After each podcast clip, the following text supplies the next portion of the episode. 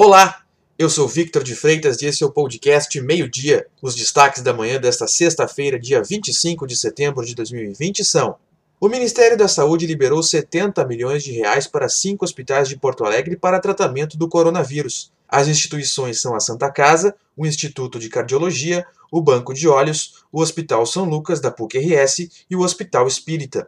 O dinheiro virá em parcela única, conforme consta na publicação de hoje do Diário Oficial da União. Pela primeira vez desde o fim de março, o aeroporto Salgado Filho está autorizado a realizar embarque e desembarque de voos internacionais. A decisão foi tomada após a Procuradoria-Geral do Estado encaminhar um ofício ao governo federal argumentando que o Rio Grande do Sul era um dos estados com menor taxa de óbitos por coronavírus do Brasil e que, por isso, a proibição não se justificava.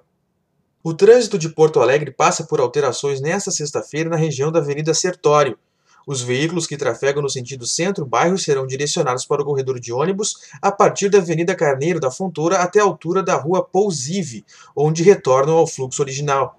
A circulação no trecho será compartilhada com os coletivos, sem alteração no itinerário.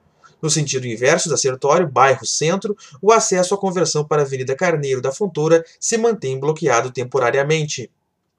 A Polícia Civil prendeu de forma preventiva um homem de 34 anos suspeito de matar uma idosa no município de Piratini, na região sul do estado. Ele foi localizado em Pelotas e será encaminhado ao sistema penitenciário. Ilza da Rosa Bezerra, de 76 anos, foi encontrada morta em casa no último domingo.